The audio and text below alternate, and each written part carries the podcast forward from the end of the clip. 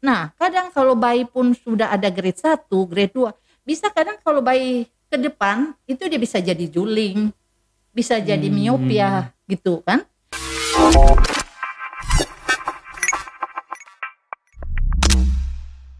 Rumah sakit umum pusat Profesor Kando Profesor Dr. Rumbayan Dekando Rumah sakit pendidikan rujukan nasional Terpercaya masyarakat luas. Kepuasan pasien di atas segala-galanya Keselamatan pasien selalu dijunjung tinggi. Majulah RSUP Kando. Rumah sakit pendidikan nasional. Majulah rumah sakit kando. Rumah sakit pilihan masyarakat.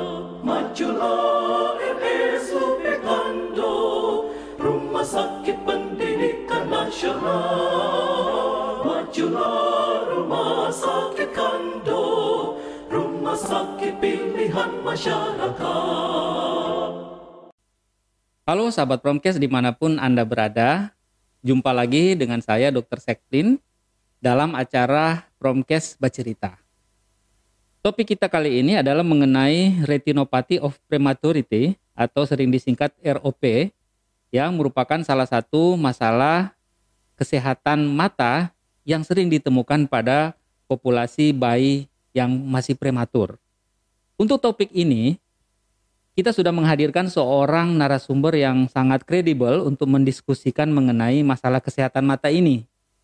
Untuk itu izinkan kami memperkenalkan Dr. Dr. Vera Sumual, spesialis mata konsultan Vitreoretina. Selamat siang, Dok. Siang, Dokter Seplin. Tetap sehat, Dok ya. Ya, Ya, amin. Dan tetap bersemangat selalu, Ya. Dok ya. Ya. Dr. Dr. Vera Sumual, spesialis mata konsultan Vitreoretina, adalah ketua KSM atau kelompok staf medis pada ilmu kesehatan mata di RSUP Profesor Dr. RD Kando Manado. Sekaligus beliau adalah ketua divisi Vitreoretina pada bagian ilmu kesehatan mata Fakultas Kedokteran Universitas Samratulangi Manado. Ya, tanpa perlu berlama-lama lagi kita akan eh, mendiskusikan mengenai topik ini dengan satu pertanyaan dok mengenai apa sih yang dimaksud dengan penyakit yang disebut sebagai retinopathy of prematurity ini dok? Ya, bagaimana dok? Silakan. Eh, terima kasih Dokter Seplin. Eh, eh, retinopathy of prematurity atau singkatan biasanya kita sebut dengan ROP adalah merupakan gangguan fibroplasi retina imatur yang terjadi pada bayi prematur. Nah, seperti kita ketahui eh, ROP ini saya sebut juga ROP aja ya. ROP, ROP, ini ya. merupakan penyebab kebutaan di seluruh dunia ya, bukan cuma di Indonesia tapi di seluruh dunia. Sehingga menyebabkan kebutaan sekitar 5 sampai 8%. Ya. Apa sih penyebabnya? Iya. Ya, penyebabnya banyak. Pertama karena eh, usia kehamilan. Bayi semakin kecil usia kehamilan semakin beresiko. Kemudian kedua adalah faktor berat lahir. Berat lahir makin kecil biasanya makin beresiko. Faktor ketiga adalah faktor oksigen, ya. Pemberian oksigen yang banyak yang tanpa monitor dengan diberikan secara fluk- fluktuasi itu bisa menyebabkan retinopathy of prematurity. Kemudian faktor keempat adalah faktor pembuluh darah. Pembuluh darah pada bayi prematur itu biasanya kalau bayi matur pembuluh darahnya nyampe, nyampe di pinggir-pinggir ya. Tapi kalau bayi prematur dia belum nyampe. Jadi pembuluh darahnya masih berjalan. Nah, di saat pembuluh darah masih berjalan, nah itu bisa menyebabkan terjadi pembuluh-pembuluh darah yang tidak baik sehingga menyebabkan fibroplasia. Nah, itu yang itu. Ke- Kemudian faktor kelima, faktor risiko bayi juga kalau kita tidak beri oksigen, bayinya mati, bayinya pass away. Tapi kalau kita beri oksigen terlalu Hmm, banyak, betul. nah itulah yang menyebabkan terjadi ROP. Ya. Berarti boleh dikatakan multifaktorial dok ya? Iya. Mulai dari usia kehamilan, kemudian berat berat eh, badan lahir ya dok. Iya. Kemudian faktor oksigen juga sangat-sangat eh, banyak faktor yang mempengaruhi dok. Kalau misalnya dari pengalaman dokter atau dari eh, yang dokter ketahui, dari sekian banyak faktor-faktor yang dokter sebutkan tadi, kira-kira faktor mana yang paling dominan dok Iya. untuk kejadian ROP ini? Iya, penelitian saya yang saya lakukan di UI itu yang berperan adalah usia kehamilan, berat lahir, kemudian ada faktor seperti eh, malondialdehid, pengaruh radikal bebas, dan faktor glutation bayi yang eh, lahir itu kan antioksidannya juga kurang ya. Makanya Oh, kalau iya. dokter anak itu suka memberikan vitamin E. Ah, Ya itu ya. Jadi gitu ya. uh, jadi banyak faktor ya motif. Jadi jangan sampai kita eh eh, bilang kita sebagai dokter kan kita oh ini karena faktor oksigen. Bukan, bukan faktor oksigen tapi banyak faktor karena iya. umpamanya bayi dengan lahir eh HMD, HMD kalau tidak dikasih oksigen ya bayi pergi ya menghadap ke surga ya. Nah, tapi kalau kita kasih oksigen kita juga harus monitor gitu ya. Jangan terlalu oksigennya gini si naik. Kemudian turun. Jadi mungkin eh, harus diperhatikan ya untuk eh, untuk para dokter, Iya. untuk para perawat yang Iya. khususnya jaga di ruangan IC NICU ya, NICU picu ya. Iya. Tuh. Berarti dok, eh, yang tadi dokter katakan faktor dominan itu eh, yang paling dominan yang dokter dapatkan itu berhubungan juga dengan antioksidan dok ya. Iya, antioksidan. Apa boleh kita katakan bahwa eh, retinopathy of prematurity ini juga bisa berhubungan dengan faktor katakanlah status gizi si ibu selama kehamilan dok? Apa Kalau bisa ada yang hubungan? saya teliti itu belum ya, tidak berhubungan dengan faktor gizi. Tapi faktor gizi itu bisa memicu terjadinya lahir prematur, Iya. ya. Jadi kalau ibu-ibu yang lahir prematur, penelitian saya biasanya saya ambil dari eh, tali pusat bayi, Iya. kan? Tali pusat bayi kemudian kita mem- mem- memeriksa anti VEGF-nya, vascular endothelial growth factor, malondialdehid dan radikal bebas. Jadi samping itu kita harus anamnesa gitu kan ke ibu-ibu hamilnya berapa bulan gitu. Iya. gitu. Jadi itu.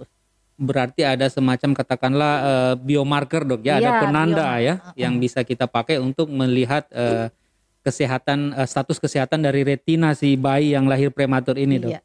Nah dok, eh, sepengetahuan dokter seberapa banyak sih kejadian ini menimpa bayi-bayi yang masih prematur dok? Oh ya, biasanya sekitar 5 sampai 8 persen. 5 sampai 8 Ya. persen. Nah, ya. waktu itu sebenarnya ROP ini kan sejarahnya ROP ini sudah sekitar ini ditemukan oleh sedor- seorang dokter Obzin, eh, dokter Campbell ya sekitar 1940. Jadi ini sudah berapa tahun ya? Sudah Beras- lama, Dok, ya? 70 Iya. tahun ya. Iya. Tapi kok Indonesia baru berjalan sekitar 20 tahun.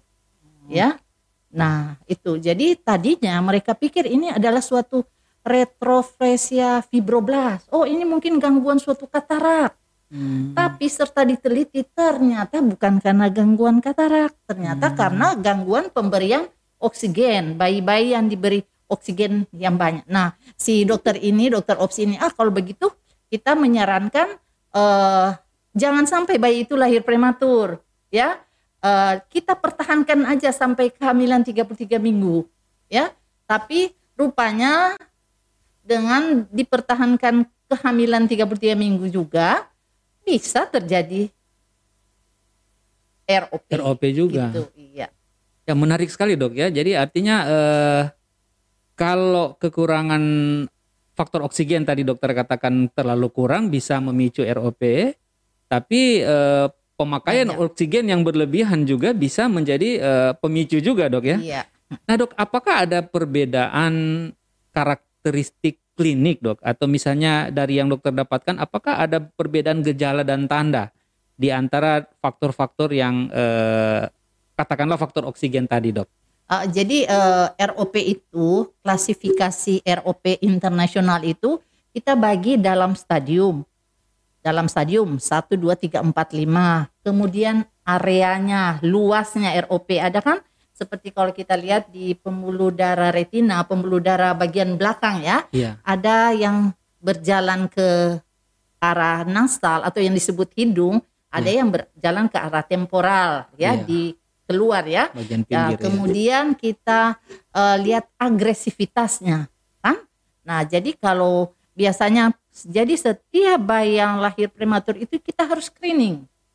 Ya, Hmm. screening pokoknya di di mana pun di bawah 1.500 penelitian sekar- saya kan. Iya. Tapi sekarang di bawah 2.500 itu kita harus, Harus- periksa retina matanya. Baik pasien yang masih di dirawat, nah kita harus periksa kemudian kita tentukan stadiumnya. Bayi kan tidak mengeluh ya. Lain Iya. dengan kalau pasien Iya. diabetes, ibu-ibu atau bapak-bapak bilang buram, Iya. tapi kasihan ya bayi itu masa depannya masih panjang loh. Umpamanya dia lahir kemudian dia umur sampai dua, eh, 50 tahun masa depan bangsa kita ya. Jadi sangatlah penting itu ya, lebih penting dari katarak, lebih penting kalau kita sih umur saya um- umur 60 kan paling hidup saya paling tinggal paling lama 20 tahun ya. 20 tahun lah atau 30 ya, tapi bayi itu bagaimana masa depan bangsa kita kalau kita tidak memeriksa bayi itu ya. Jadi biasanya kalau saya saya tentukan, oh ini ada stadium 1, 2, 3, 4, 5. Kalau stadium 1, 2 kita eh, sampai 3 kita tidak lakukan tindakan apa-apa, paling observasi follow up ya. Iya. Tapi kalau sudah stadium 3 itu dia kan ada yang stadium 3 ringan, sedang, berat. Nah itu kita ada follow up yang satu minggu, tiga hari, du satu hari, satu kali 20. Kita harus supaya tidak terjadi progresivitas, artinya tidak terjadi perburukan ya. Iya. Itu. Nah, Iya. Dok tadi dokter eh, sempat menyentil mengenai screening dok. Mungkin bisa diceritakan eh, prosedur screening ini untuk mendeteksi adanya eh, retinopathy of prematurity ini seperti apa sih dok? Kira-kira Iya. supaya masyarakat bisa Ah, paham. jadi artinya kita kan sebagai eh, dokter di vitreoretina bukan cuma bekerja sendiri ya.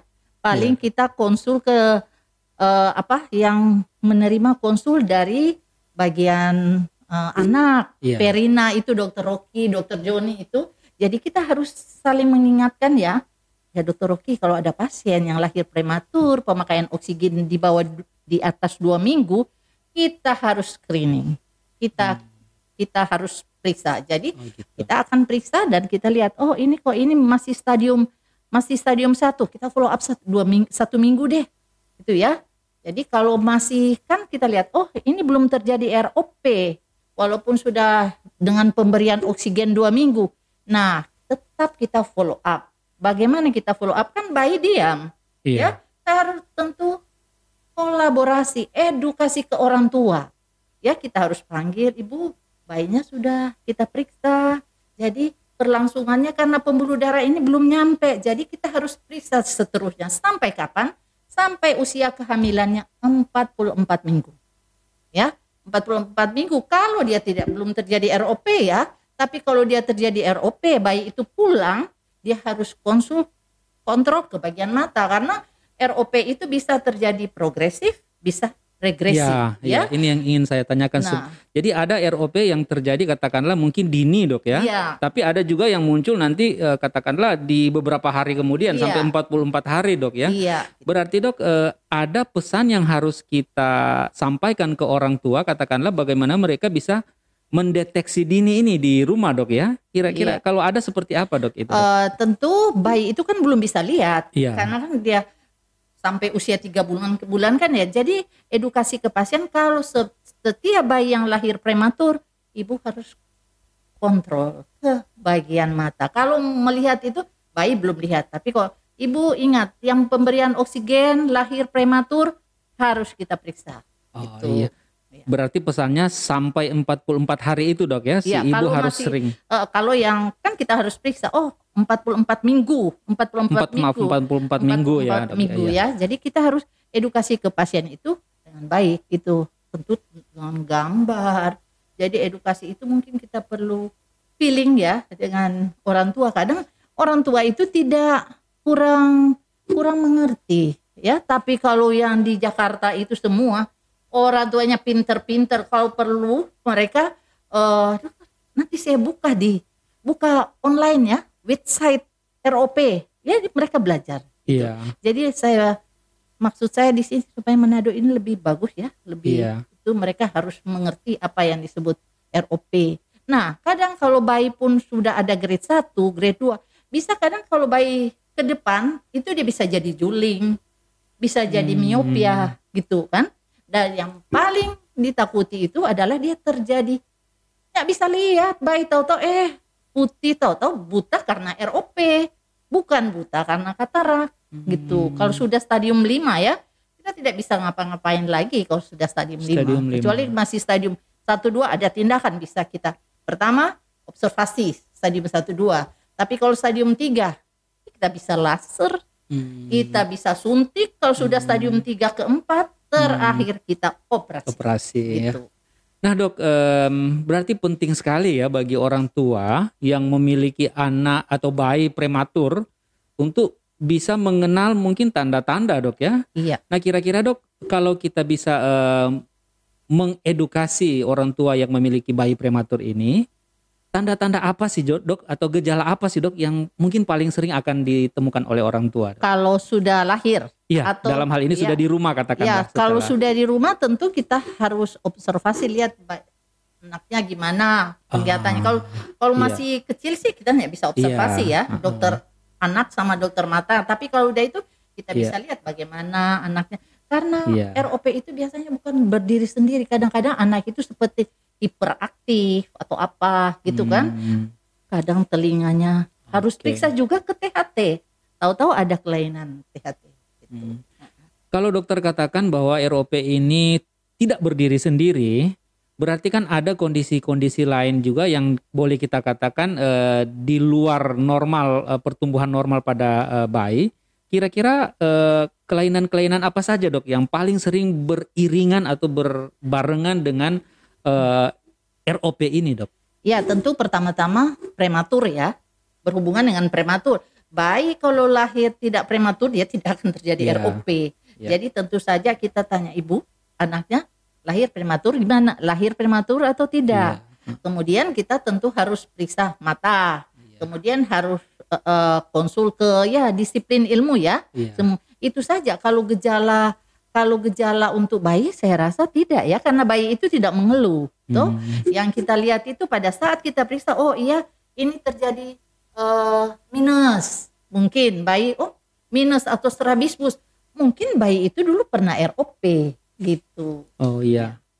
Artinya memang eh, pemeriksaan status kesehatan mata secara katakanlah secara optimal ini memang wajib dilakukan pada bayi-bayi dengan eh, riwayat berat lahir yang eh, rendah dok ya, yang Iya. bayi-bayi prematur. Nah dok, tadi dokter jelaskan sedikit mengenai stadium-stadium dan tata laksananya dok. Bagaimana dok, eh, sejauh mana keberhasilan tata laksana pada stadium-stadium yang dokter sebutkan tadi? Misalnya katakanlah kalau dia pada stadium 5 sudah harus dioperasi, kira-kira sejauh mana dok keberhasilannya? Ah, jadi kalau ter, umpamanya ya kan itu ada lima stadium ya Iya. kalau stadium satu paling kita follow up ya kalau Observasi aja Ah, dok, diamati dok ya. Iya. sampai stadium 2 itu tidak ada terapi Hmm. Tapi kalau stadium 3 kita mulai lihat ada eh, stadium 3 itu di kita dengan pemeriksaan kita bisa melihat reach, bisa Hmm. melihat pembuluh darahnya berkelok-kelok. Hmm, Nah, stadium 3 itu ada eh, grade eh, mild, moderate dan severe. Nah, kalau mild biasanya follow up saja.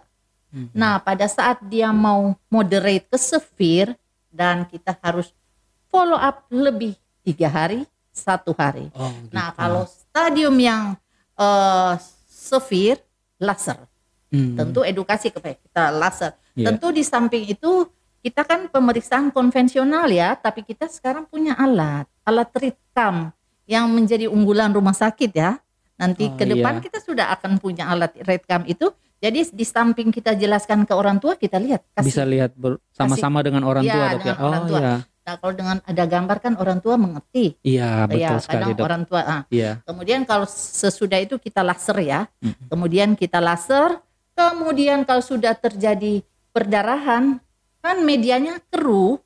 Mau tak mau kita harus suntik. Sekarang sudah ada suntik bisa suntik obat supaya medianya jernih dan apa kita bisa laser gitu. Nah, kalau sudah stadium terlambat itu paling operasi, tapi operasi itu terus terang kan beresiko ya, bayi Iya. prematur, Iya. terus kita mau operasi. Nah, pengalaman saya yang saya dapat itu ada pasien stadium 3, stadium 4 post laser, oke-oke saja, oh bagus Hmm. ya justru sekarang bayinya udah gede kan udah Hmm. gede jadi tetap kelihatan ada bekas laser tapi ada yang lain kacamata minus Hmm. kaca jadi dia harus harus ke dokter mata ya kacamata kemudian ada kadang strabismus gitu. Berarti boleh dikata dok semakin ringan atau semakin rendah stadium kemungkinan untuk penglihatan reversible itu masih sangat mungkin dok ya. iya Nah dok tadi dokter sebutkan bahwa untuk stadium 1 dan 2 kita kan hanya eh, melakukan observasi dok ya. Nah mungkin ada tips dok dari dokter di selama masa observasi ini apa yang harus dan eh, tidak boleh dilakukan oleh orang tua dok. Apa yang Iya, harus dilakukan? kalau saya rasa tidak ada ya tidak ada ya? tidak ada tips paling ibunya harus observasi aja Hmm. kan kasih mainan-mainan apa ya bayi kan ada mainan yang lihat-lihat gitu oh Hmm. gitu yang penting harus screening screening itu sangatlah perlu Iya. Gitu. Tapi untuk screening ini eh, si orang tua harus membawa dok ya Iya, anaknya ke harus. rumah Ah, sakit ya yang iya. ada dokter mata dan Iya. fasilitas mata karena memang tidak bisa lakukan eh, screening de- dengan apa di rumah dok ya Iya. tanpa alat dok ya. Tapi dok dokter katakan tadi bahwa eh, alat-alat canggih ini dok beruntungnya sudah ada di RSUP Profesor Dr. Iya, RD Kando kan- Manado dok. Menjadi rumah sakit unggulan ya sudah Iya. eh tadi alatnya sudah ada tapi kita lagi uji coba ya Iya. nanti kalau tentu tergantung Pak Direktur ya Iya. Nah, kalau kalau sudah sudah cocok tentu kita harus punya mau tak mau kita harus punya untuk menjadi rumah sakit unggulan itu harus punya Ya, eh, sangat menarik dok perbincangan ini karena memang belum banyak eh, masyarakat yang tahu mengenai kondisi atau penyakit retinopathy of prematurity ini dok. Tapi beruntungnya di RSUP Profesor Dr. RD Kando Manado kita punya dokter-dokter ahli mata yang sangat berkompeten, sangat eh, qualified untuk menangani kasus ini dan ada beberapa alat canggih yang sudah tersedia di RSUP Profesor Dr. RD Kando Manado untuk mendeteksi dini mengenai kondisi retinopathy of prematurity ini dok ya. Nah dok kita akan eh, mengakhiri perbincangan ini. Kami berikan kesempatan dok jika ada pesan-pesan yang akan dokter sampaikan kepada masyarakat atau kepada para orang tua yang memiliki bayi prematur, eh, kami persilakan dok. Ya, jadi eh, selamat siang ibu-ibu dan bapak-bapak. Eh, saya Dr. Vera ingin eh, memberikan tips dan trips untuk ibu-ibu yang melahirkan bayi prematur. Nah, kita bayi prematur itu eh, terus terang eh, pembuluh darah di mata di bagian belakang itu belum matur, berarti belum nyampe ya, berarti masih berjalan. Nah, eh, ada baiknya jika ibu-ibu eh, melakukan eh, melakukan pemeriksaan secara dini ya untuk mencegah eh, mencegah kebutaan pada bayi yang lahir prematur.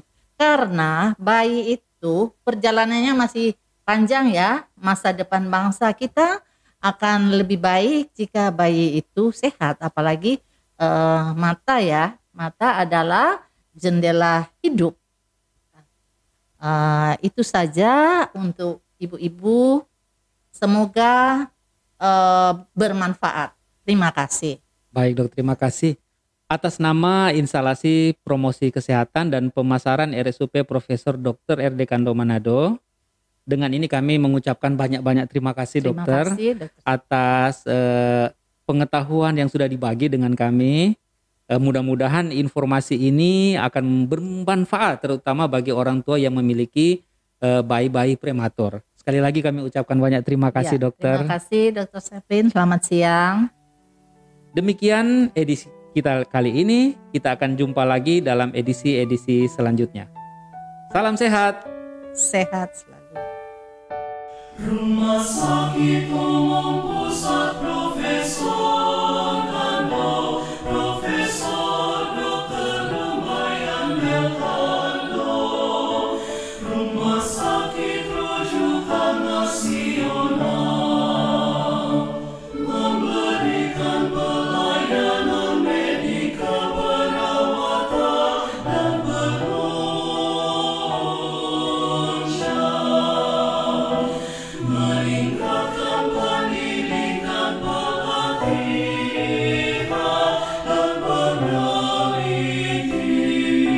Savior.